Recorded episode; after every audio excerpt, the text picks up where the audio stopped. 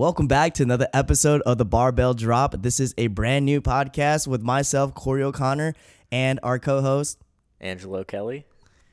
And this is where we just chatted up about weightlifting. Uh, we don't have anything super specific, just kind of news on our lives, updates, and we're just, like I said, two guys, one barbell.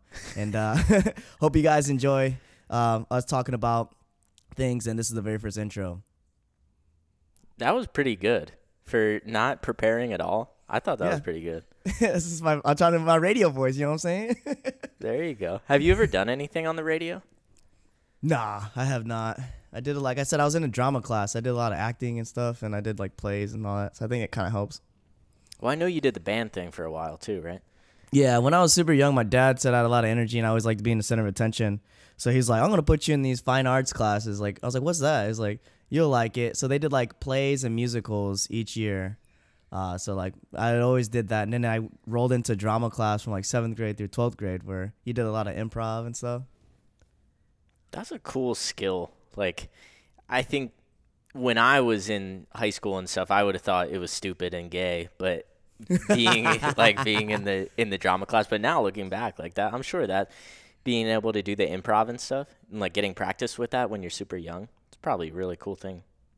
Yeah, dude. Like, uh, it's weird because other schools or other people like, "What? You're in drama class? That's gay." You know, like the stigma, that's gay, and all this other stuff. And I was like, dude, it's fun. And we had a lot of um, like popular kids that were in like the drama class too. Like, it was kind of a weird school. Like our band kids, some band kids were also athletes, and like us, like me too. I was an athlete, so it wasn't like we didn't have that stigma of like being a nerd because we still did like jock stuff, I guess, in high school. It's weird. That's yeah. cool though. Yeah, looking. I mean, if I was 18, I would have said like that's the dumbest thing ever. But now, I wish I would have at least learned or at least like got some experience. You know, just doing things on the spot.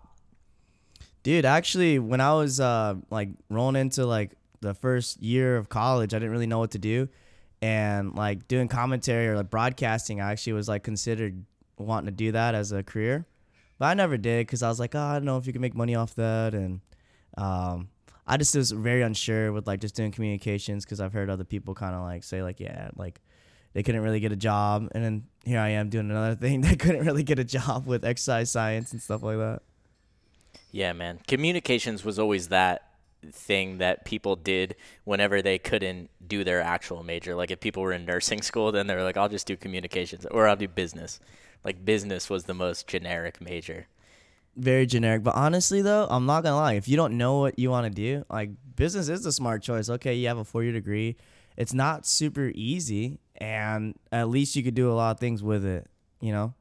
Yeah, you can get your foot in the door. I mean, you need a degree to get a job now, but it's, I don't know, it's so stupid to me because, like, say you major in business management, you're not going to start as a manager. And like you can't learn that stuff unless you're actually managing people. That's the only way you're going to get experience. Yeah, like one of the few jobs, I know it's very off topics, but just in general, one of my buddies, he was like in doing construction management or something like that. And basically now like he flips houses, but like he was able to work straight from college onto a site being like the, you know, like the head guy. I don't know if like a like an engineer degree. It was something. It was something that did with construction and managing and he started out just right into that role of a leadership dude. And he's also very like hands-on. So i'm sure he had like other skills. But those are one of the few that i saw that graduated and was able to just like roll into something and being very successful right off the bat. Yeah. Is that karlos nasar in the background? What do you have on? Yeah it is the 89s it's uh, from qatar thing. Yeah i just put on you know i like to put on something in the background yeah, I like that. So I don't have to pay attention to you. yeah, I don't have to look at this stupid mustache. I did take off this thing, but now I can hear all the put put put like it's like hitting into the mic. It's kind of it's kind of pissing me off. I mean, it sounds good on my end. I think you're good.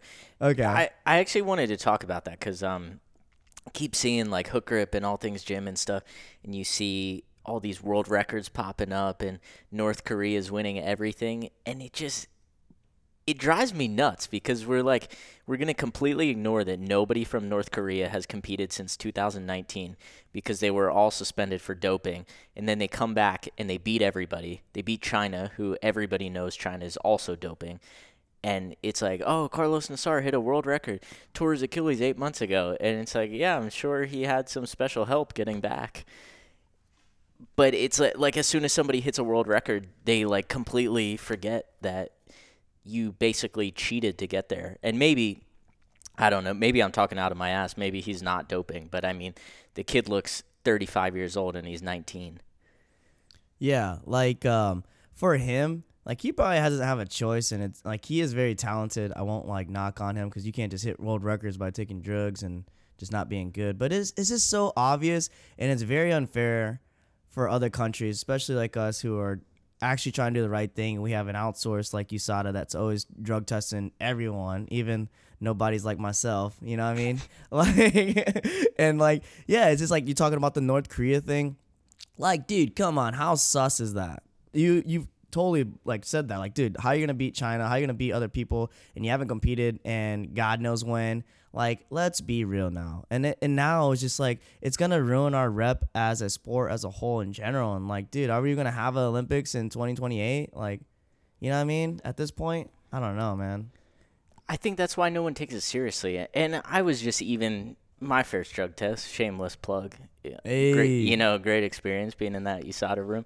But I'm like sitting there shaking, not shaking, but like I'm nervous. And all I take is fucking creatine. Like I don't take anything. I don't even take ibuprofen. And I'm like, they ask you, you know, you have to list off like all the supplements you take. And I'm like, I take protein and creatine. And they're like, anything else? I'm like, no, that's it. But I'm still nervous about getting the drug test results. I don't even do anything. And it's like they're spending all the all these resources and money testing us.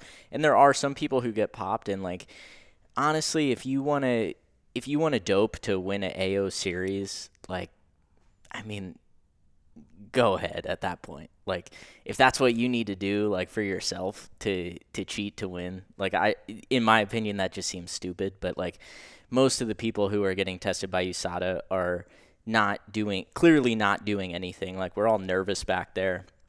And then you have other countries like this who have a reputation for it. And you're probably right that like I honestly wonder if China knows that they're doping. Like cuz they probably just get a bunch of pills or whatever injections and they're like, "Oh, this is for your back. This is for, you know, multivitamin. Who knows what you're taking?" I just don't think it's fair, and it might be political or like like very offensive, but like I just don't think it's fair when you have countries like that who just have block off everything, like a communist, and you know what I mean, and like no one can, no one knows what the hell's going on, at all, and they just control everything, and then but they get to participate and stuff like this. It just sounds goofy to me. Like if you want to be closed off to everyone and and like your political agenda and all this other stuff, I sound very political, but I'm not. But like um. he's like, then you shouldn't be able to participate in like fun stuff like this. I don't know. Just like it just rubs me wrong way sometimes.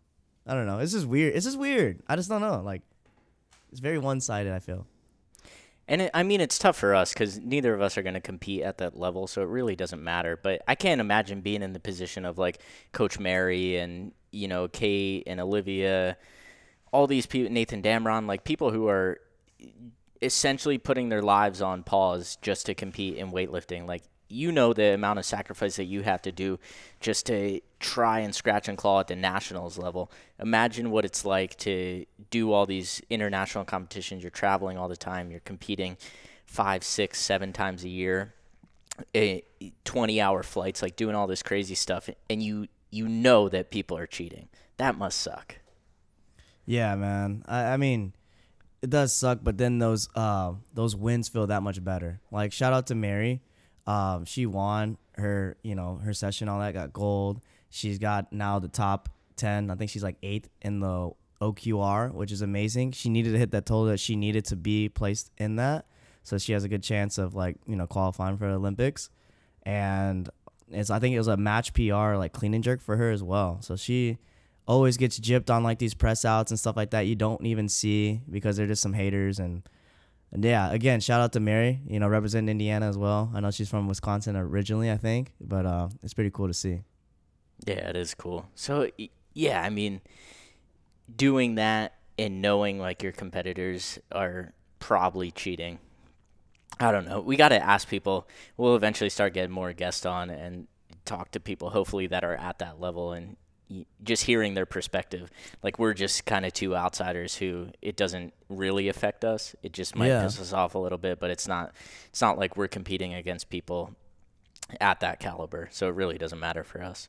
No, absolutely. And I mean, we could make a whole podcast with this stuff. I know I was, I was gonna ask Matt to join us too, because I mentioned it, and he's like, yeah, because he loves all the IWF stuff, and he's very knowledgeable on like internationally and stuff like that. But also, we can hit up Mary too. Like, you know, I could always ask her um, if she wants to be on. Yeah, she was on better than yesterday, like back in the day. Yeah. oh, look at that! Oh, I got her first. You know. No, she was awesome. She was so cool at um because at the Arnold, uh, Dominic was competing and she was in the back with him and like just super personable, just the most humble person that you could possibly meet. And it was really cool seeing the picture with her and Sarah on the podium, listening to the national anthem. Like that's a really cool thing. Experiences like that, I'm sure, like you can, you can't beat that. Heck yeah. And as much as like, you know, maybe this sport isn't like the most popular, it's not the biggest thing in the world, but like when you put all that effort in and like us fans and athletes who like spent so much time into it and we can kind of relate on the fact of just the hard work and passion, not relate on the level, but it's just like yes, it feels good. And it's nice to see like an American on top of the podium. For sure. Well, we got to talk about AO finals. Obviously, um, we did the did the preview. You can go first. Um, you had a you had an outstanding performance. It was cool to watch you, but love to just hear, um, you know, training wise, like how things were feeling going into it, and then just on competition day, um, just talk through everything. Sure, man. You know I like to talk and I talk too much, so uh, we could talk about the training. Okay. So leading up to AO finals, I didn't really have like a perfect 12 week um, training cycle because life happens in my way. I'm pretty sure I had a week out in Fort Worth and I thought I was going to be able to train at Blue Wave. Shout out Blue Wave because they let me train. They're awesome. I only worked out one day there. Other than that, I was just busy because we had a uh, it's called a business effort. We do like refueling with other planes and stuff, and they're based out of San Antonio. So I was like, dude, why didn't they put us in like San Antonio? I could have trained at Bear the whole week, and uh, it's because the uh, guys who plan all the stuff, there are other pilots and like, oh, you got to go to the stockyards in, in Fort Worth. You got to go to stockyards. I'm like, what's that? It's just like a little strip, like very like old town like country stuff, and they like to drink and do all that like stuff, but it wasn't really my style and it rained the entire week there, so that kind of sucked. So schedule was busy. I was like gone for an entire week. Only trained once. And I was like, great. And this was probably about like eight weeks out, somewhere around there. Two weeks later, I think I had to go to a trip in London, uh, England. I didn't have to. I mean, I wanted to as well, but they also need people to go out there. It was another business effort, refueling some fighters out based out of the UK, and they need need training and stuff like that. So I was like, great, dude. Like, why not? Never been out there in my life, and let's see if we can get some training done. I was able to get like squeeze out a lot of stuff before I left. That way, I had some buffer of like what I needed to do. And turns out that there's a gym that was right across the street from my um, uh, my hotel. I was like, great, I can just walk there because that's another thing. Sometimes we don't have transportation. You know, like I don't have a means to get somewhere to the gym. There's a gym that's right across there. It's just like a military one, and luckily there's one freaking room in like this small little space that like it kind of looks like a racquetball room. It has like all uh, rubber flooring, and every base probably has something like that, but you don't you don't know what type of equipment it has. And um, they called it like the Warrior Fit Room, and I was like, okay, we'll see what this one is about. It had like a whole bunch of ro- Rogue bumpers, and but also had Hammer Strength. I don't know if you've seen that that brand before. They had Hammer Strength bars, which surprisingly actually has like decent spin and knurl. Like it actually, you could actually use it for, you know, weightlifting. I was like, perfect. So when I was there, uh, I actually met this kid. He was just some kid who did like weightlifting AI program, and he was like freaking out because he didn't meet any weightlifters ever, and he's just learning. He's like, "Oh man, you look like one of those guys I see off YouTube." I'm like, "Who do you follow?" Like, like Lee Sing and uh, uh, he's like talking about Dylan Cooper and Clarence Kennedy and all stuff. I was like, "Man, that's so crazy!" Like he was losing his mind. I felt bad because I wish I could be there longer to like help him out because he was just like, you know, hey, why don't you check out my technique? And he's just a very new kid, just wanting to learn. So me and him were just working out together. So he just followed my program, kind of what I did. Uh, so that was fun. I was able to get like a full week of training um, when I came back from uh, England, and it was fun checking out London for a day. And then the day I got back, I think it's like nine hour flight. It was kind of late here I was like, well, I got to get my session in. I think it's like a Saturday night or Friday night, can't remember. And I did like my heavy day, like my big Friday. And it was crazy because it was like snatch waves up to 107 or something like that. And just had to make it happen. So, boom, there's two weeks of like me traveling, me trying to fit training in, um, and stuff like that. And then basically, all of a sudden, boom, there's only four weeks left. And I'm like, oh, crap. Let's, um, let's just buckle down. But this kind of reminds me of AO2 because I was gone a lot for travel and stuff like that. And then I had like four weeks to prepare and I did good. So I just told B, is like, all right, we got four weeks. Um, these are kind of my goals. Uh, let's get after it. And we've already talked about what I wanted to do. So I'm just talking about what the training is like. So obviously, me and you both know like it was very stressful. It's probably the hardest training block that that those last four weeks probably the la- hardest training block that I've ever had to do and just percentage wise, consistency wise, and sets and reps, everything was just a lot. You know, heavy squatting, all that. So I I think the main thing that me and you talked about is like get the job done because like you could overstress and you can overthink about the workouts and it could really just like ruin your session, ruin your day or just ruin whatever. But just put your head down and put in the work. And luckily, like turning off the brain and just like kind of being more of a flow state felt good. And I was getting strong. Like I was hitting like 110 a lot, 107 a lot, and like I was like, dude, like these snatches are are snatching. You know what I mean? I was like, I felt really great. It felt my confidence was up. I didn't complain about like my grip and stuff like that. Clean jerks, tough, tough complex. I remember we had a D1. It was at like 80 some percent, 80 to 90 some percent, like even up to 95. It was like clean pull, clean and jerk. And I'm like, man, that's a lot. And I remember doing it at 140, and that's like, you know, complex PR plus like that's damn near my max because my best at the time was 145. It's like, man, if I could do a clean pull, clean and jerk at 140, I could open with that, you know? So definitely was like building confidence and trying to take extra care of my body because I know like you were saying like, man, dude, I feel beat up. I don't know if I can keep lifting heavy. And I was like, for me, it's like, well, I had these like weird breaks here and there. So I think I had a little bit of like better recovery, but I also took the time to get some massage work done. I think I got like two massages leading up to uh, the competition, but I didn't get um, it right away. Maybe like one was like a week out, and the other one was like maybe like the like early in the week before I competed. So leading up to that, and I was thinking about the numbers I hit, and just thinking about all the like because I log all my training now. I'm like, this is the strongest I've ever been, and I know that we were shooting for nationals, uh, total 260, and I wanted to open at like basically like 250 total.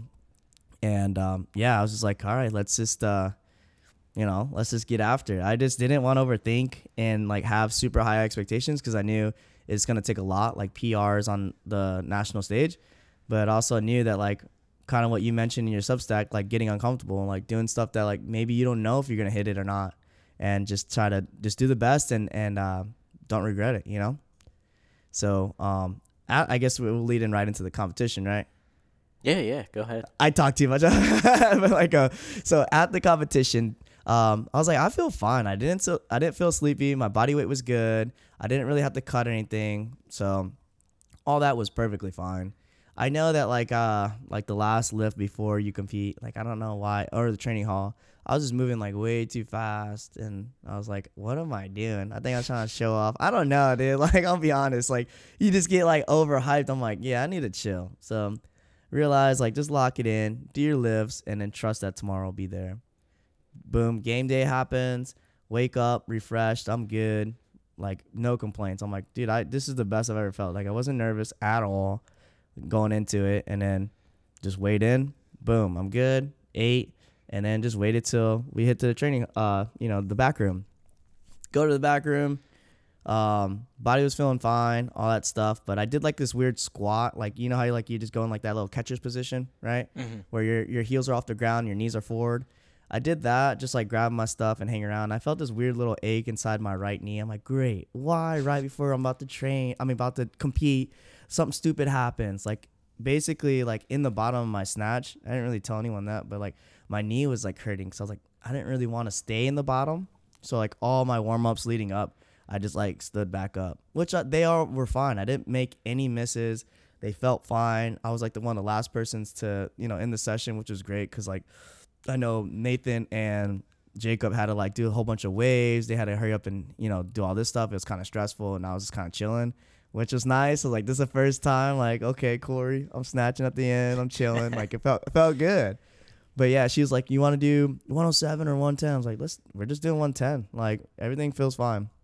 Uh, like I said, didn't miss any snatches in the back room, which usually honestly I always miss my like my last one. It's just like I'm notorious for just missing like the last one before you open, maybe because of nerves or something. But no, like I this time I just felt like uh kind of a veteran at this point, just like get it like again, just get it done. And uh, I did the no music thing because I was like, it's just like I don't know, maybe I still don't need all that stimulants and all the craziness, and let's just like have my situational awareness up. I feel like sometimes if you have the music and people are pointing and like doing that, like it spikes up your adrenaline, like makes you nervous and you don't know when to hit stuff. So me just having that awareness and being calm definitely was a plus. I feel like I'm just gonna start doing that now. Um, I think what I won't do is maybe like do pre workout or maybe drink half of it because I don't know. I just get like that foggy feeling where it's like, you know, your eyes are kind of low, um, you're breathing hard, and then like you're you're you're just like overstimulated. Like your body feels good, but like your headspace ain't. You know, you're just kind of like feeling crazy. It's like maybe maybe I still need that. You know, um, so maybe I'll switch up that. And um, long story short, you know, go up, hit the opener, and I was like, well, as I'm walking up, it's like 110. That's not a scary number anymore. It used to be a year ago was like terrifying. I was like, I could never even get this off the ground. Like it was my max, but I got lucky or you know something like that. So as I walked up, it kind of looks like 105 because like you can't really see the little small red. You know what I mean? So I walk up, it just kind of looks like 105. I'm okay. Um, as soon as I grip the bar, and one of the videos maybe that um, shout out to Create Eli, he made awesome videos. Um, if you see, uh, you can see me talking to myself. I'm like gripping the bar and setting up. I'm like, all right, this is what champions do. Like I'm not a champion. I was like hyping myself up. You know what I mean? Like I literally said out loud, like this is what champions do. Like these are like kind of like that, or like this is what we're made of. Some shit like that, right? Just hyping myself up. I always do that for my opener, and it always works. And it was like the lightest one, like 110 that it felt. I mean, I kind of like stood up real quick because I think it was like I was nervous about settling in the bottom, but it felt so easy. So that felt great. Um, so after that opener, 113 uh, was kind of feeling like a long wait, but that's kind of our plan. We want to do 110, 113, 115. My best comp, my best comp was 110, and then in training, I hit uh, 114 just a week before. So these are all numbers I haven't really touched at all. You know what I mean? I've just hit 110 a lot in training. uh, so we're waiting. I'm like, it's just a lot of people like missing, taking jumps, whatever. And I feel like I just kind of got cold. So by the time that like she's like, hey, you're up, you're gonna be up. I'm like, oh crap, okay, let's get like my mind right because I kind of was like spacing out or just waiting for a long time. And it's like, you got this, blah blah. You know, hype me up. I was like, yeah, no, like it should be fine. Like I was, I was not nervous for 113. And like as I'm gripping the bar, I'm like, man, like I don't know if you have that sensation or that adrenaline feeling where like you kind of feel soft or kind of like you don't feel anything. Like I don't really feel like my arms and legs. I'm like, man, like I don't like feel like strong right now. But like whatever, let's just do it. Like I wasn't nervous about it. Let's get the job done. So I pulled off the ground. It felt great, and it was just like one little hiccup. And I wish I keep watching that video. And if I would have just settled in the bottom, I think I would have made it. But like I think I tried. As soon as I went down, I went up, and then it just went forward, dropped it and I just like it's like ah fuck that one up. And um, so 115 happens. She's like, you know what? Let's just do 115. Let's put you in a good spot for nationals. That way we have two cracks at uh 145 because you open at 140, then we'll hit 145 and we'll try it twice. So if I would have hit 115, that would have been the plan. So I was like, all right, let's do 115, do all that stuff. Again, we're waiting. I think I was like maybe one of the last ones to snatch, and then um, I was like, all right, I'm just gonna like really pull it and honestly, the pull felt great, but like just the timing was off. Like as soon as I dropped down, I caught it, but then it just spat me back out. You know, it's like one of those lifts. So that was the snatch portion of uh, you know my meet and stuff. And then, uh, do you want me to continue on or? yeah, man. Okay. Yeah, okay. I, I'm I'm trying to think of like good stuff to to talk about in between. Do you feel like because you've hit 115 off the blocks, but you haven't done that in you haven't done that from the floor, have you? No. So I hit 115 off the blocks. That was like January this year. And that was just like one of those sessions where I went off program. I kind of told her, and it was one of those things where it was just feeling good. Things were clicking. And I just wanted to like, you know, seize the opportunity to try to maybe PR. and um and I was also with straps, so like it's also different, right? Um, so I did try 115. I don't know if she knows this, but I did try 115 in training, and I only gave myself once. I think I snatched one, uh, like 110 or 111 or something like that. I think 111. And I was like, let me just try 115. Like, why not? Let me just try it. I'm only gonna do it once. I just want to know what the feeling is like. But in my mind, I just wanted to have that feeling that of how much it weighs if I have the chance to do it on the platform. So I didn't think it was a bad choice. It's one, you know, one chance, and it was honestly a pretty close one. Just like kind of like the same thing where he pulled and it just like was a little short, you know. Because I think even like you, you're not seeing a lot of people who are doing all-time PRs on the platform. I think that's very rare that you're gonna take a number that you haven't taken before. So you did it literally one time attempted, but do you feel like that's tough mentally to like do you want to have so when you when you're opening with 110 was there a certain amount of time that you wanted to hit that like hey I, I know i hit this five times in training or i know i hit this 10 times do you feel like you need to have that confidence or you just because i think like we're talking a lot about getting the job done and i think you can do that but there's something about saying to yourself getting the job done and not having done that before you know like you can't just throw up Hail Marys. If you would have opened at 115 and taken that three times, maybe you get lucky once. But I think in the back of your mind, you know, I've never hit this before. Like, this is not a number that I would expect to hit. But if you're hitting it more often in training, I think you can at least go into it like a little bit more confident. Yeah, man. I mean, I had both situations before. Like I think the AO2 situation, I didn't really touch numbers like above 105, and I was able to do like you know 109 on the platform. So I think sometimes there's like you know value in just being consistent and like kind of like automatic to where you could trust yourself to do more and just kind of saving it for the competition. Absolutely, but I think not for the most part. Like you want to be able to hit those numbers in training.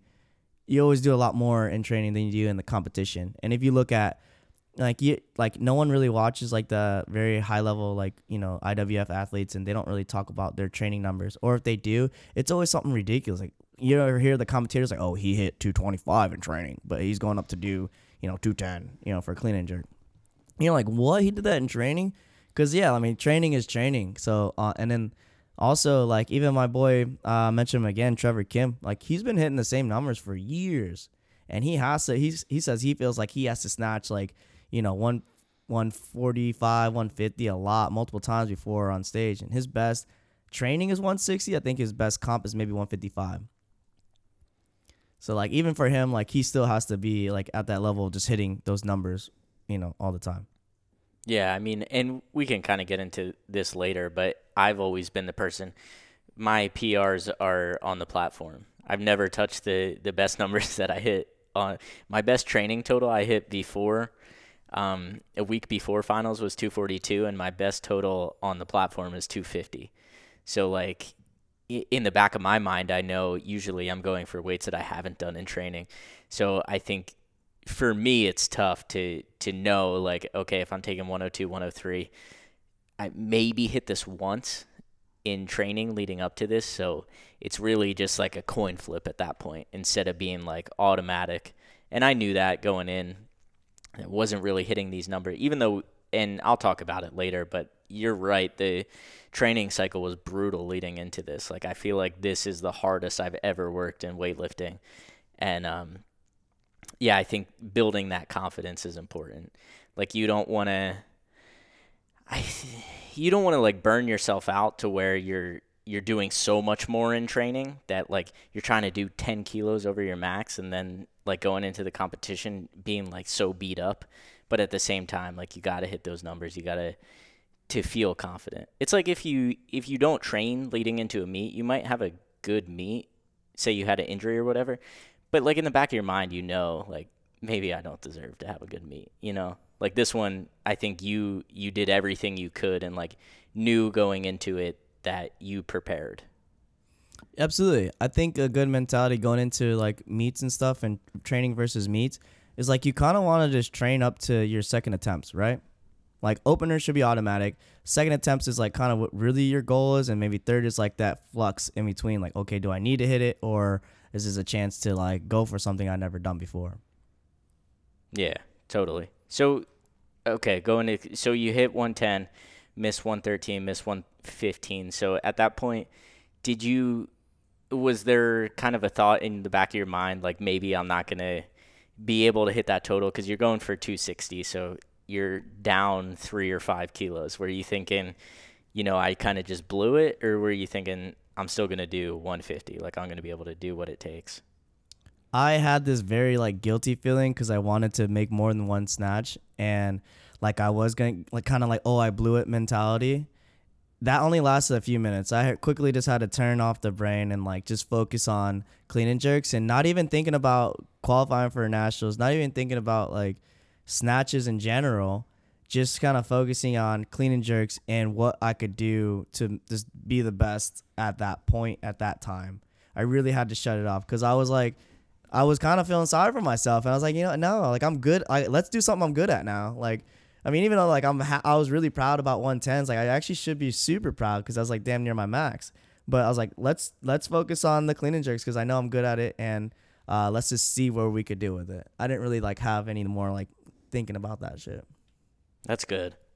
Yeah, I think you can you can definitely because you have a break in between, so you have ten minutes, and then you have the depending on where you're at in the session. Usually, and we're both usually at the end for clean and jerks at least, so like we have time to you can you can go to a really dark place, especially if you if you miss two snatches. I think it's easy to to be feeling down about it. Yeah, man. Did you want to talk about like uh since I talked about my snatch snatch session, did you want to talk about your snatch session or do you want me to just finish mine and you could talk about your experience? Ah, it doesn't matter. What do you think's best? Doesn't matter really. I mean, I just didn't want to like hog and just talk about me, me, me, me, me, me. no, uh, just finish it off. Finish okay, it off. okay. All right, I'll try to make this quick. But I thought like leading up to building up to the story, it was kind of interesting, right? Um, so we got clean and jerks, and you know this is the highest I've gonna open at. I think the most I've done was 137, and I missed it. Um, you know, at AO2, I made it at a local competition, and I blamed it to the smelling salts because that one time I like almost passed out. So I didn't use any smelling salts this time. Just kind of did whatever. The only thing we did different is maybe cut out maybe a couple of the warm up sessions because like I don't need all those warm up sets because I noticed I'd always get tired by the time I want to hit my opener. So yeah, we just took less, you know, bigger jumps and stuff, and that's what I do in training, and I was perfectly fine with that. And um, yeah, I didn't have any doubts I was gonna make that 140. I was like, yeah, that's fine. Like 135 felt ba- uh, felt good in the back, and then 140 was like, okay, I do this literally all the time, and that one honestly felt so good, the 140, and I was like, okay, like we're on the board. That's what we needed, and it felt like, felt and looked like an opener, so I was pretty happy about that. Uh, then we go into like we want to do 145. That's already a competition like PR attempt because my best is 142. And honestly, I've only hit 145 at camp, and then I hit like 146 a week before. But the 146 bef- the week before was like super rough, and um, I was kind of like, oh, like I think Steph was at like joking around, I was like, you hit this before all the time, right? I was like, no, I've only hit this like maybe once or twice, and I was like, oh shit. And then like, um, I'm just the funny thing is when I was like chalking up, and you could hear it in uh, one of the videos that Eli made, was like, "You got this, Cory. You hit this plenty of times." I'm like, I'm like, I'm thinking like, I haven't really. I've only hit it like twice, like 145 in camp and 146 at a week before. But let's get it. You know, I was pretty confident in my abilities. So, um, leading up to this meet too, I was like going back and watching all these old Jon North videos, and they just cracked me up. And I remember like he's always like a really good snatcher and like clean jerks like he tends to like struggle like you know what I mean? So like I remember he was telling Mash he's like I'm just gonna pick it up and go. Like he just kept saying that he's like I was gonna grab and go. It's so fun like his little videos are just hilarious like that was my mentality like I'm not gonna think about it like sitting down at the bottom like I'm just gonna grip and go. That's kind of what I did. Boom got the clean it was like a good clean because I didn't double bounce or like shrimp back it up. And then um the jerk was like okay um obviously it was heavy but yeah, I still got I got like two lights on that one, and it was like a three kilo competition PR and damn near my max because my max is 146 now. So I was already like super ecstatic about that. I was like, damn, that's pretty cool shit. And um, I already knew like that scary numbers. Oh, it's gonna be 150. Like that's what we need for. Um, that's just what we need for senior nationals to get 260 total. And I wasn't nerv- I wasn't really nervous about it. I just know that like I I was telling her before, and I, I talked about it all leading up. I was gonna leave it all on the platform. I'm gonna give it like my absolute max and just try my best and have no regrets looking back, kind of mentality. So it was fun. Like last person to lift in the session, last li- you know last lift. You know all the bear people watching me, hyping me up. Everyone's like, all right, come on, let's let's get it. And like I had no really thoughts about it other other than like I knew that it was gonna be heavy as shit. And um, I just tried my best to like push off the ground, keep my chest up because that's what we've been trying to work on. Me and you both. She's been saying that with uh, both of us. So I was like, just be patient. So pulled, pulled, pulled. Had a double bounce, shrimp backed it up like yeah, like you know, just trying to get it up. And dude, it was tough, man. I'm not gonna lie to you. Like it was, it was just heavy. And as I stood it up, I just like my core. Like I don't know if you had like those little hip, the little wobbles, like if for a heavy clean before and trying to like get the jerk. I definitely had the wobbles, and I was like, man, I have like nothing in my legs right now because I just like exhausted myself on the clean. I was like, all right, let's just gonna let's just send it, you know. So it's like, yeah, and I tried, and it was just, I thought I could just put my front foot out as far as I can to get it, and it was like slightly in front, and that weight just like pushed me back, and then I missed. But it was, it was uh probably one of my favorite moments in weightlifting. Like you know, you talked about what was your favorite lift, blah, blah, blah. I think that one was just because it was something that was obviously kind of crazy and I was still able to like clean it and just to have the fact that me and my coach had a plan going in and we still put on the bar of what we needed for nationals and I thought that was really cool. Yeah, that's awesome, dude. It was cool to to see everybody just like you're looking just struggling so much at the bottom and then you just push through it looked like there's multiple times where you could have just you could have just dumped it and you just kept fighting through it.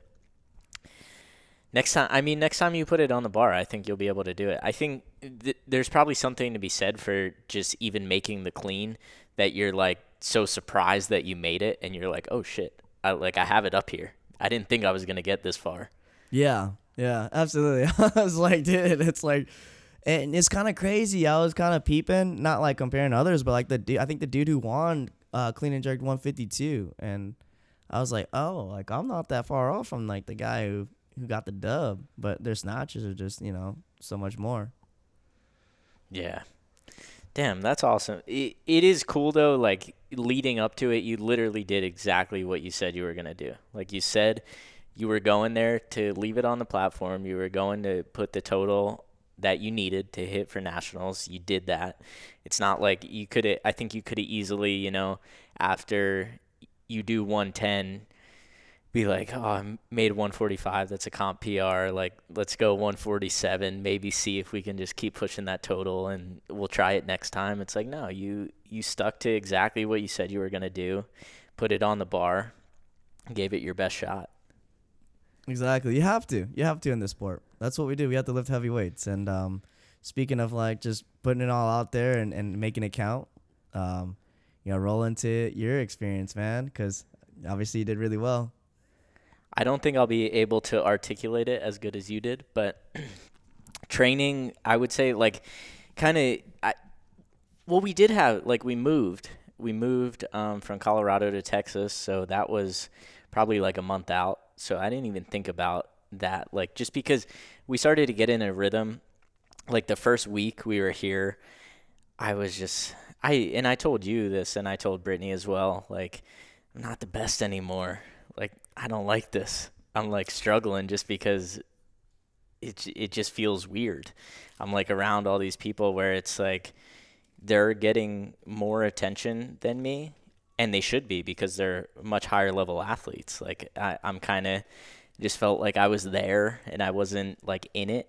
And then I think after like a week that went away to where I was like, no, I'm I deserve to be here. I'm not the best one, but like I'm putting in the same amount of effort. I'm like I'm gonna be good eventually. Like as long as I keep keep doing this, and I like I do feel confident in myself, but at the same time, when you're around, I mean, seeing Aaron snatch 170 and clean and jerking 220 kilos, you're like, wow, I'm like, and obviously it's dumb to even compare to him just because he's in such a different weight class and like different stages of life and all that stuff. But so that was tough, like transitioning over. And then the so we did like three three weeks of it we did four weeks. We always do four week blocks, but like the three weeks were the heavy ones to where every day I was going into the gym and seeing 93%, 95%, 97%.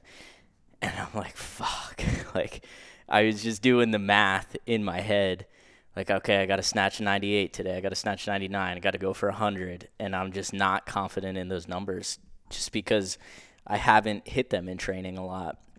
Even uh, leading into nationals, I think I hit I hit 97 once and I hit 98 once and we ended up opening at 97, hit 100, and at nationals, like I did 100, and I think I had that adrenaline dump to where I haven't come close to this in a really long time. So I think I was like, holy shit, I made it. And then you get to the next attempt and you just yeah. don't have anything left at that point. You're kind of checked out. Yeah. Mm-hmm. You're like, I hit more than I expected to. So, and I'm sure for you, that was tough too. Like, you hit the 145 and maybe you didn't even like subconsciously think that you were going to be able to do that. So to go to the next one, it's really hard. Yeah, well, I really wanted that 150 just to even load it up. I didn't care what happened. I just really wanted to attempt it. yeah. But so that was training, and then yeah, so it was just it was like a mental mental grind, and we talked a lot about just like just going in, getting the job done. Like forget about the percentages, forget about the outcome just like focus on doing what i can do. Like if, if i don't get to the top set it doesn't matter. Like i'm just going to try to make my technique as good as possible and just see what i can do. And i think one thing i wrote about on substack this was the this was the first competition that i went into knowing that i was going to be in contention to medal. So started to think it starts to creep in your head like what do i got a total to medal? What are these guys doing and I never looked up anybody else's total, but I was still thinking like, okay, there's a guy at 245. There's a guy. And have you ever looked at Bit of a Press Out? Have you seen that website? Yeah, I didn't real I didn't find that out until uh, this past weekend because uh, Brittany was like, "Oh, you heard of that?" I was like, "I'd never even seen that before." But that was a really cool tool. And you want to explain it? So it's it's a archive of I think it goes back to like 2012 maybe of everybody who competes in USA weightlifting. And it says every attempt that they took in competition, everything they made, every best total that they had. So you can go back and like you can hypothetically look at your competitors, see what they're doing in training, because a lot of us put different entry totals than we're gonna actually hit, just to like manipulate sessions or whatever weight classes. So I never did that for the people in my session, but I knew I was I put in 240 and I think the top was 255 and then there was like maybe two 240s and there was a 245. So it was like, okay, this is doable. I can probably squeak out a medal. And then like 2 weeks out, I told Dana, I was like, I can't be thinking about this. Like I don't want to talk about medals, I don't want to think about it.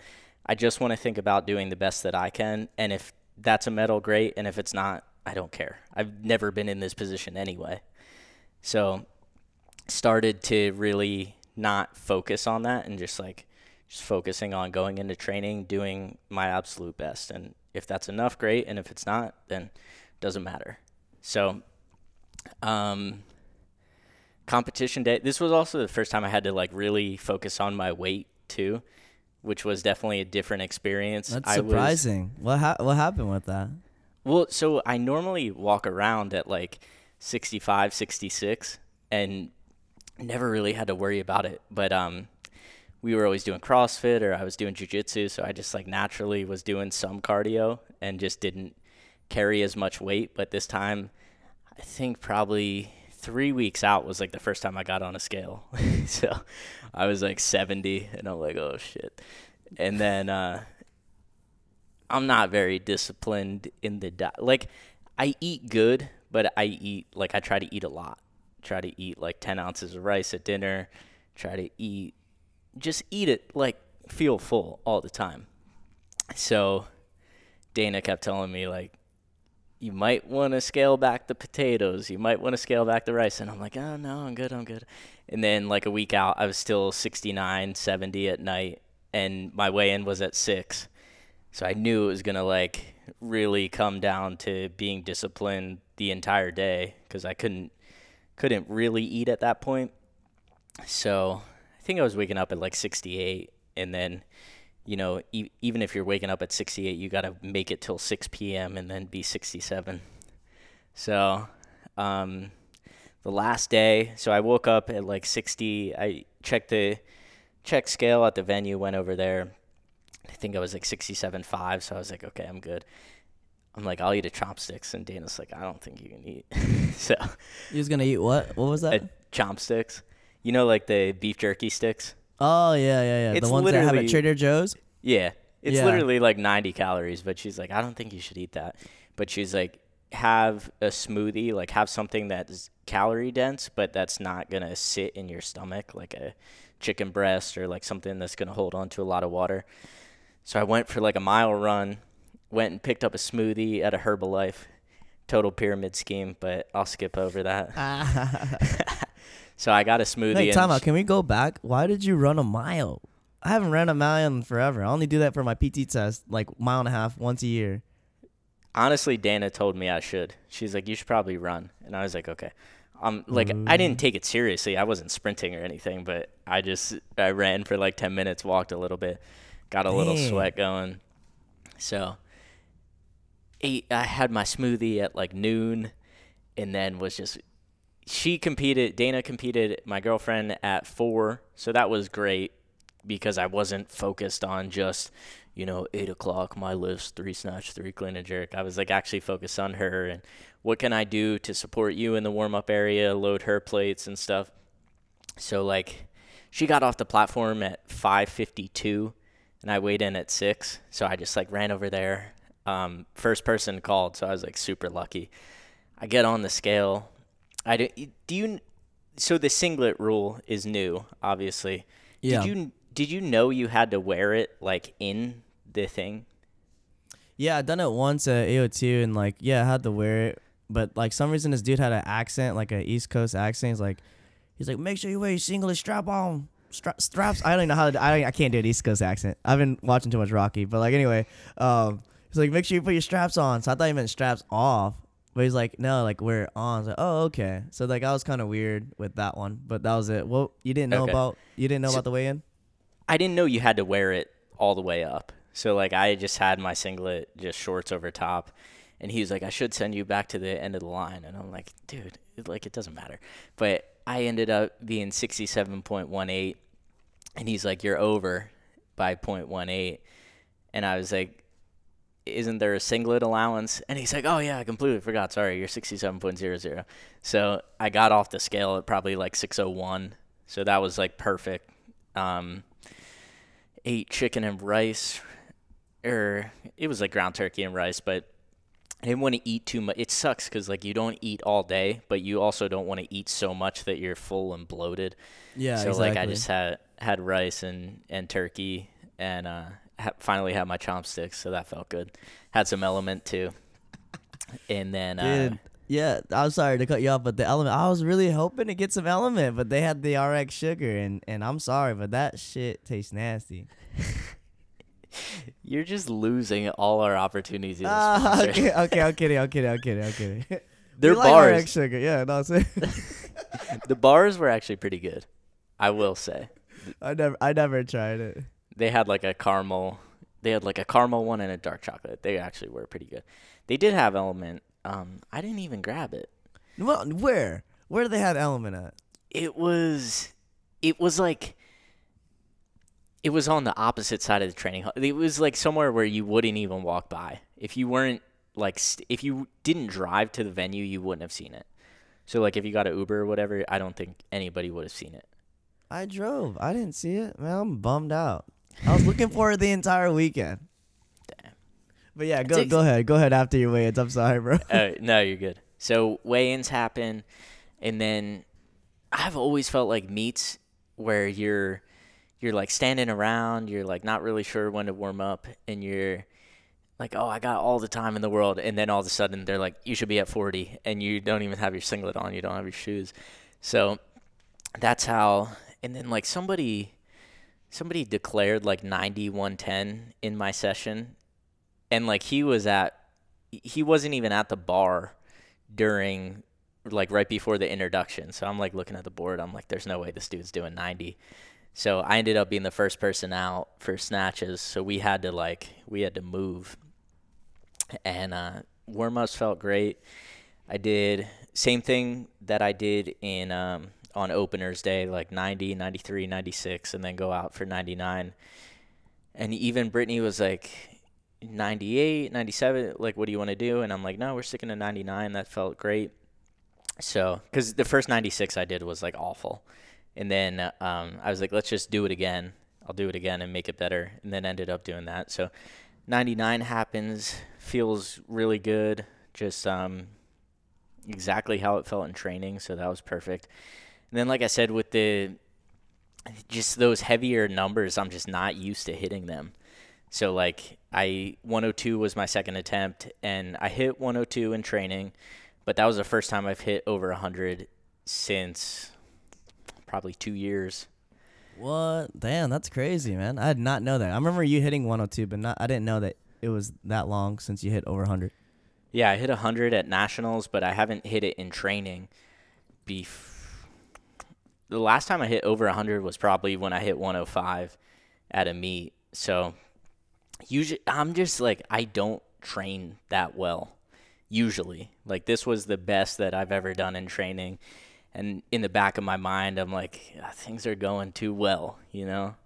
You start to think like when's something going to happen just because things are things are feeling good, things are moving well. So took 102. It wasn't really that close. And then uh, Brittany was like, I just need more. Like you just need to pull harder. You need to really just focus on just pulling yourself to the bottom, getting low and uh, I did exactly what she asked, but I just had a convulsion on 103 and just like Yeah. got into the bottom. The so yeah, two things happened because we saw it in the back, me and Dana. So the 102, you kind of reverted back to old habits where you kind of kick the bar out with your hips and jump under, try to chase under it. So that that happened, and it's probably just in your head like, oh man, this is heavy. But it wasn't that bad. I mean, you said it wasn't close. I mean, you probably could have saved it if you would have ran off. You could have ran off with it. and uh, 103, yeah, it was like, oh, he's got it, he's got it. But then I think the lower bar- part of your body, as far as like mobility wise, maybe you sat a little lower, and then it just kind of like crumbled underneath that one for the last one.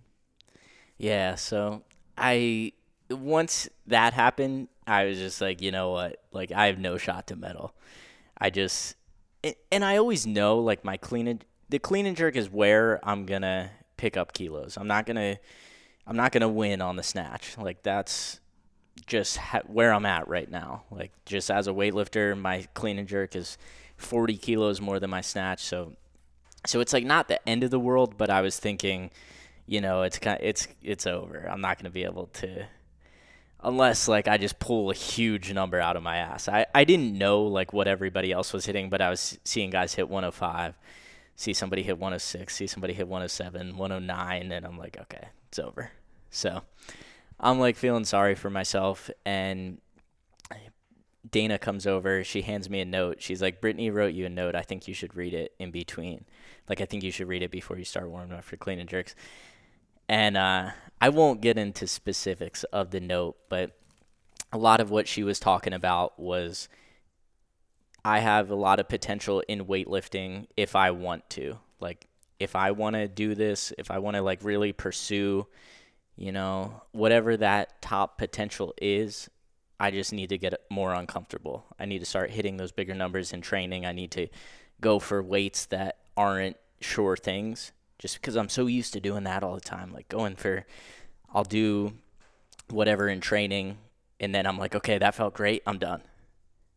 Instead of like, no, let me take one more. Let me see if I can push that another three kilos, another five kilos. I never do that in training. So, so I'm reading this and I'm like, all fired up, you know, ready to go. And uh, Yeah, she never wrote me a note. I'm jealous. So it was a really cool thing. Like it, it really made me stop and think. Like, you, I think anybody who's a bear athlete will tell you that like there's a there's a thousand percent of belief in you as a person and as an athlete. Like Brittany is gonna believe in you more than you're ever gonna believe in yourself, and just kind of transferring that over into like, okay, I can do this. I could, like I'm capable of pulling a big clean and jerk out. So we do 135. Um, it felt soft, but I didn't know if I pressed it out. I think I got, I might have got three white lights. Not really sure, but and then I think you did. I think I didn't think you got a red. So and then they, as soon as they said there was like jury stop, they gave me three whites, and then there was a jury stop like immediately, and I was like, okay, I know this is getting called, and um, it's funny because I've never had that happen before, but the jury, like someone from the jury comes back and they're like, Angelo Kelly, Angelo Kelly. And I'm like, what? Like, I'm just, you know, sitting and they're like, your lift has been overturned due to a press out. And I'm like, why are you telling me? Like, tell my coach. I don't care. But um, it, it was just funny how, like, the whole process went. I was like, this is like a waste of time. Yeah, it's a little weird. And then like the thumb tape and all that jazz. yeah, I won't even talk about that. But uh, so Brittany immediately says, "I don't give a fuck. We're going up," and like she says it so loud, uh, every nobody's talking in the back room, and she's like, "I don't give a fuck. We're going up." So we go to 138. Same thing happens. I just catch it soft, and I'm like, I knew that like the first one I wasn't sure. I'm like maybe I'll get it. The second one I was like that was a press out. So I get um I think I got two reds on that. It's funny like the I would love to sit with the judges and like hear what they think about certain lifts cuz you're like how did you get a how like where, where do you get the red light? Where do you get the white light? Like it, it'd be funny to hear their their uh, explanations to stuff cuz you don't ever hear like they don't tell you why they gave you a red light. But um, so went up three kilos, and then at that point we had to decide like, do I want to go up again after missing twice? Like I'm on the verge of bombing out, or do we want to keep going up and go for a medal? And Brittany makes that decision for me. Like I'm like, I'll do whatever you think is best. So we go up again, and miraculously pull 141 out of my ass, end up medaling uh, in the clean and jerk, and then medaled in the total just because someone bombed out. And it's it's funny like when that happens, you're like, ah, this doesn't really feel right. But the clean nah, and jerk feels that's like good. The clean and jerk feels like a, a legit medal just because everybody made their clean and jerk, so everybody had a shot. Yeah, man. I mean, screw it. I mean, I'll take the win. That's the part of the game. It's like if someone missed a field goal in football or something, you know? Or like yeah. you go to over, overtime and someone messes up or you score first, shit like that. Yeah, so it just it was cool. Like it, it was a great experience. It was I feel like I definitely learned the most about myself as a competitor. Like I always know that I'm going to show up, but I've never had it to the point where it was like let's actually see if I can show up right here. Like this is an opportunity. I'm either gonna bomb out or I'm gonna end up on the podium. So it was like cool to even have that opportunity to like really see see what you're made of. Like see if the belief in yourself is there. See if like I could have could have bombed out and just walked away, but I think I would have been I would have been more mad if we repeated 138 and I bombed out on that and like didn't even give myself a shot.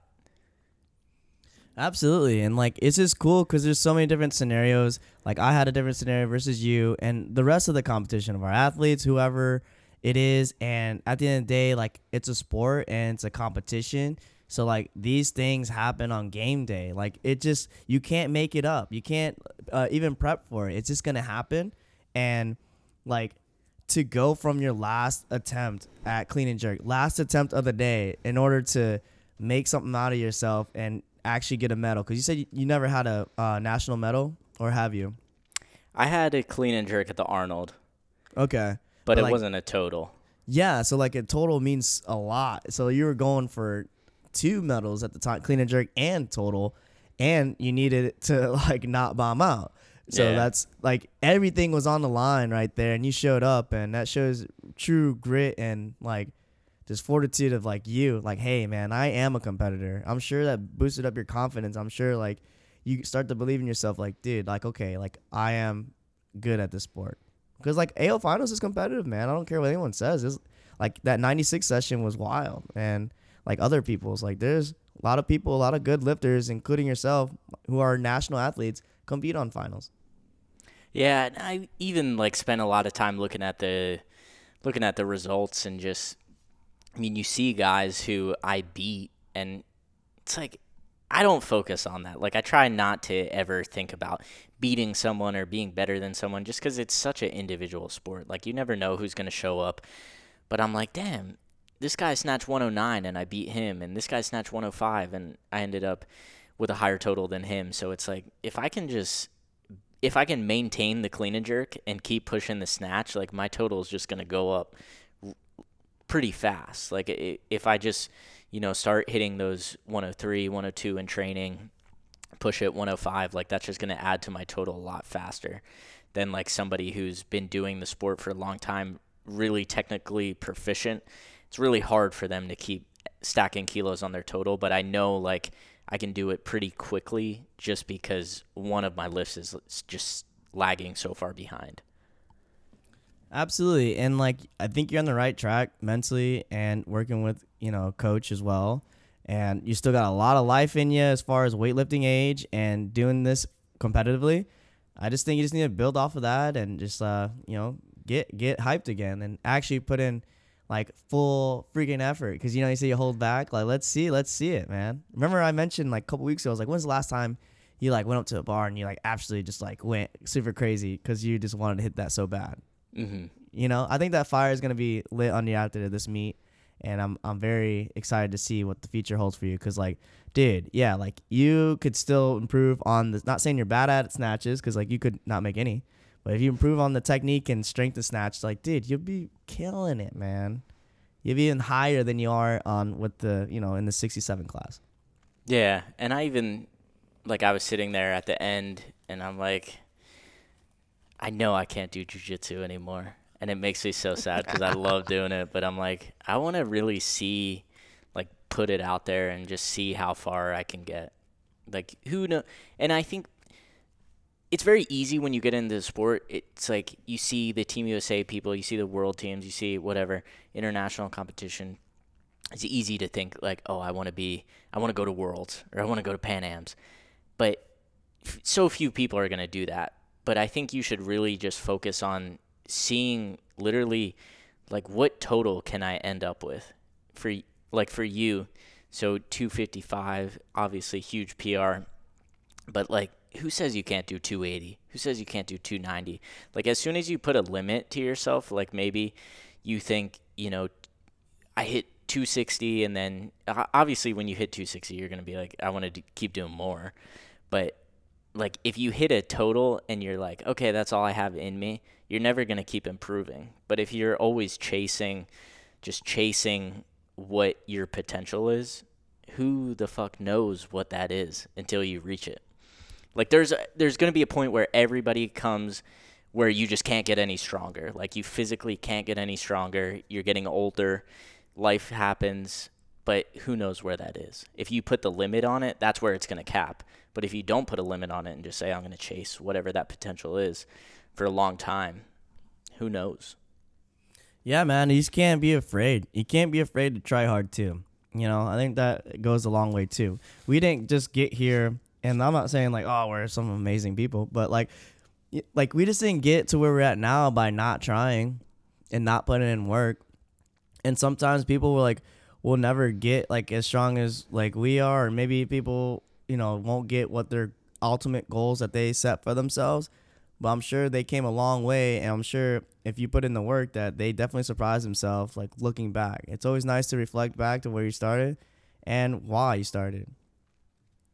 Yeah, I think that's something that I hope people take away is like just don't put a limit on yourself. 3 years, 5 years from now, keep like just keep stacking the kilos and see where you end up. Like don't think about the the teams or the medals. even like after you know I won a medal, whatever, nobody cares, five dollar thing from Walmart, but like, who cares about the fucking medal? Like, I want to keep getting better. It, like being on the podium is great, whatever, but like I think doing it to improve, like we always do, we do this thing because it's healthy. Like it's mentally healthy. It's probably not the most physically healthy to do weightlifting, but it's like it's mentally healthy to chase goals and to keep wanting to improve. It doesn't matter what the goal is, but like just trying to improve. And you should do that in all areas of life.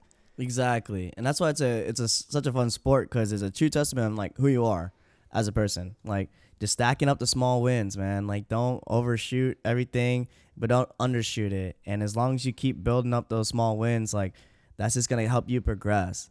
You know what I'm saying? And we have I said, yeah, I'm saying we have like we have ups and downs and that's life, right? Of course. Like um but yeah, like I just think that I like doing small like getting small wins. It keeps me motivated. Like honestly, like I like the fact that I didn't get national. It's like it sounds stupid, but like now I'm more hungry than I've ever been to try and get it. You know what I mean? It was like more like a Hail Mary attempt, like, let's just see it. Let's just go for it. Let's try our best. And then this is where I'm at. Say if I would have got that last, like, you know, got lucky or something, had the 150 jerk. I th- what if I just got too satisfied? Like, oh yeah, like start feeling myself and I don't like try as hard. It could go both ways. You know what I mean? What if I tried even harder and all this stuff? But but no, like I don't regret any of that and that's why the journey is so fun, man. Yeah. I'm excited to because I know you're gonna hit the total. Like I, I've been saying this for a while. Like I know you're gonna qualify for nationals. It's just like a matter of you have to just put together two lifts on the platform. You're going to. Like you have so many opportunities from now until then to do it. Yeah, I think another huge motivator is that I I'm gonna deploy after nationals. Like I really want to do it before I go. Do you know where you're going? Uh, not quite. There's a couple of options, but um, I can't really say it on here. How long do you have to do that? Uh, it's it's honestly not that long. Um, I thought about extending because like we're only we're splitting up our 90 day deployment from like 45, 45. So it's like I think it's total of 60 days of orders. So it's not that bad. It's like 120 total. Okay. Um, I might do the full thing just to rack up. You get paid more and stuff. But yeah, um, I was gonna ask you as well. I know we're, we're at that like limit, like that hour uh, limit. I don't know if how far you want to talk, but I was also just wanted to ask you, what is your thoughts overall? Are there any other cool memories at AO finals that you know, since we're talking about you know finals in general, that you've had? I think I just love watching the lifting. Like I, I'm constantly impressed by the the level that people are at. Like just seeing, you know, 64s, clean and jerking, 115, snatching over 90. Like, if you walk into a CrossFit gym, there is no girl in there sn- snatching 200 pounds or, you know, clean and jerking 250 pounds. You'd be like, holy fuck. But it's like these girls are weighing 130 pounds and like this strong. So I think just. Just watching people, I'm always impressed by the technique too. Like, there's so many people out there with good, just they move well I think to to get to uh, AO finals level, like you obviously have to move well, but there's people who aren't necessarily the strongest, but they have really good technique. Dude, it's just crazy. The com- the competition in USA is, is like I was talking about this earlier. It's like it's it's only getting better. It's only getting like more competitive, and like people are good. Like you're not just the only like one that's good at your gym. Like you go to these national meets and like there's a lot of good people, and props to them because they're probably working just as hard, if not harder, than we are. Yeah, it's like when you like playing baseball in college. Everybody who joins your team is usually like the best person that was on their team in high school, and I think that's what that's what I compare like finals and nationals to. Like everybody's the best person at their gym. I can the, see that. Yeah. In the A sessions, usually, like they're they're the strongest people from everywhere. Like if you're feeling yourself because you're the top dog in the gym, like keep going to finals, keep going to nationals because there's going to be somebody who's better than you. Absolutely. And that's why I love it. Just because we don't get the chance to actually compete with our weight class only at those national meets. And it's like, cool, I got people with the same weight class as me and lifting the same weight, if not more. Like, let's go. Heck yeah. Yeah, I mean, you, but like, so you were in the B session, but did you, did you watch the A session?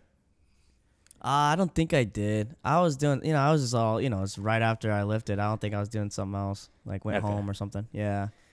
Because I feel like it's motivating to even just like to watch the next session and be like, damn, look at these guys. Like, I want to be be in the like I always talk about that. You should always want to go. Like, if you're a series athlete, like always strive to get to the finals total. If you're a finals athlete, always strive to get to the nationals total. Like, always strive to to get to the next thing. Yeah, I mean, I, honestly, I think I could have done the A session uh, as far as like my entry total, but I think we just put a lower entry total to be with everyone else and stuff. And honestly, I'd rather be the last one lifting in the B session and not be like the first one lifting in the A session. And it worked out too, so I don't care. It's just it is what it is.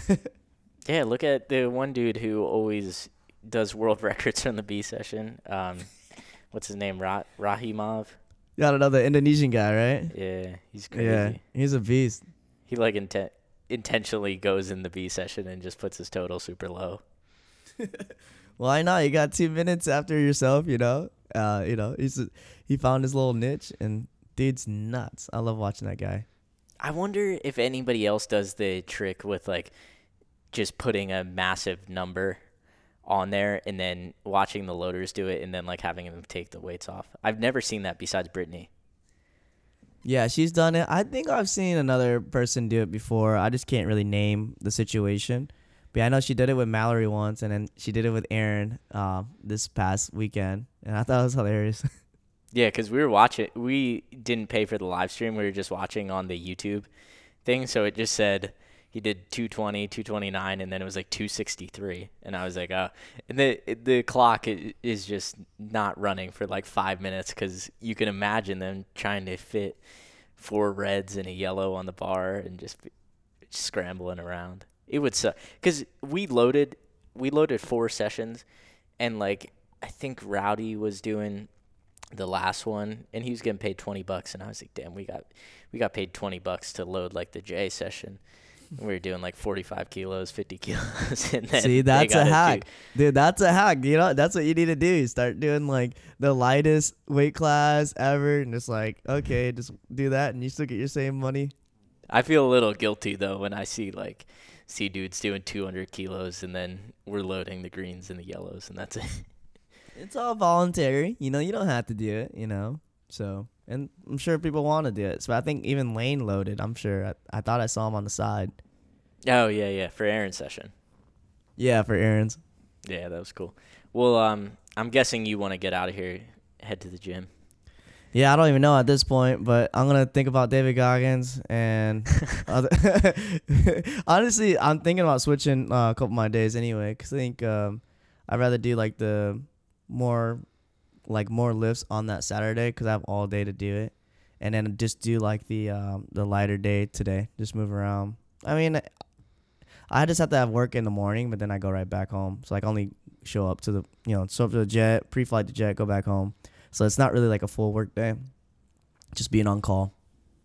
David Goggins. This is the last thing I'll say. David Goggins is um, he was training this guy who's fighting this weekend, uh, Tony Ferguson. He's like a old UFC guy. He's been in the UFC forever. He's on a six fight losing streak, and um, he did a Hell Week, and he's like, I saw that. I saw that. Yeah. Nobody has ever completed Hell Week with David Goggins except Tony Ferguson.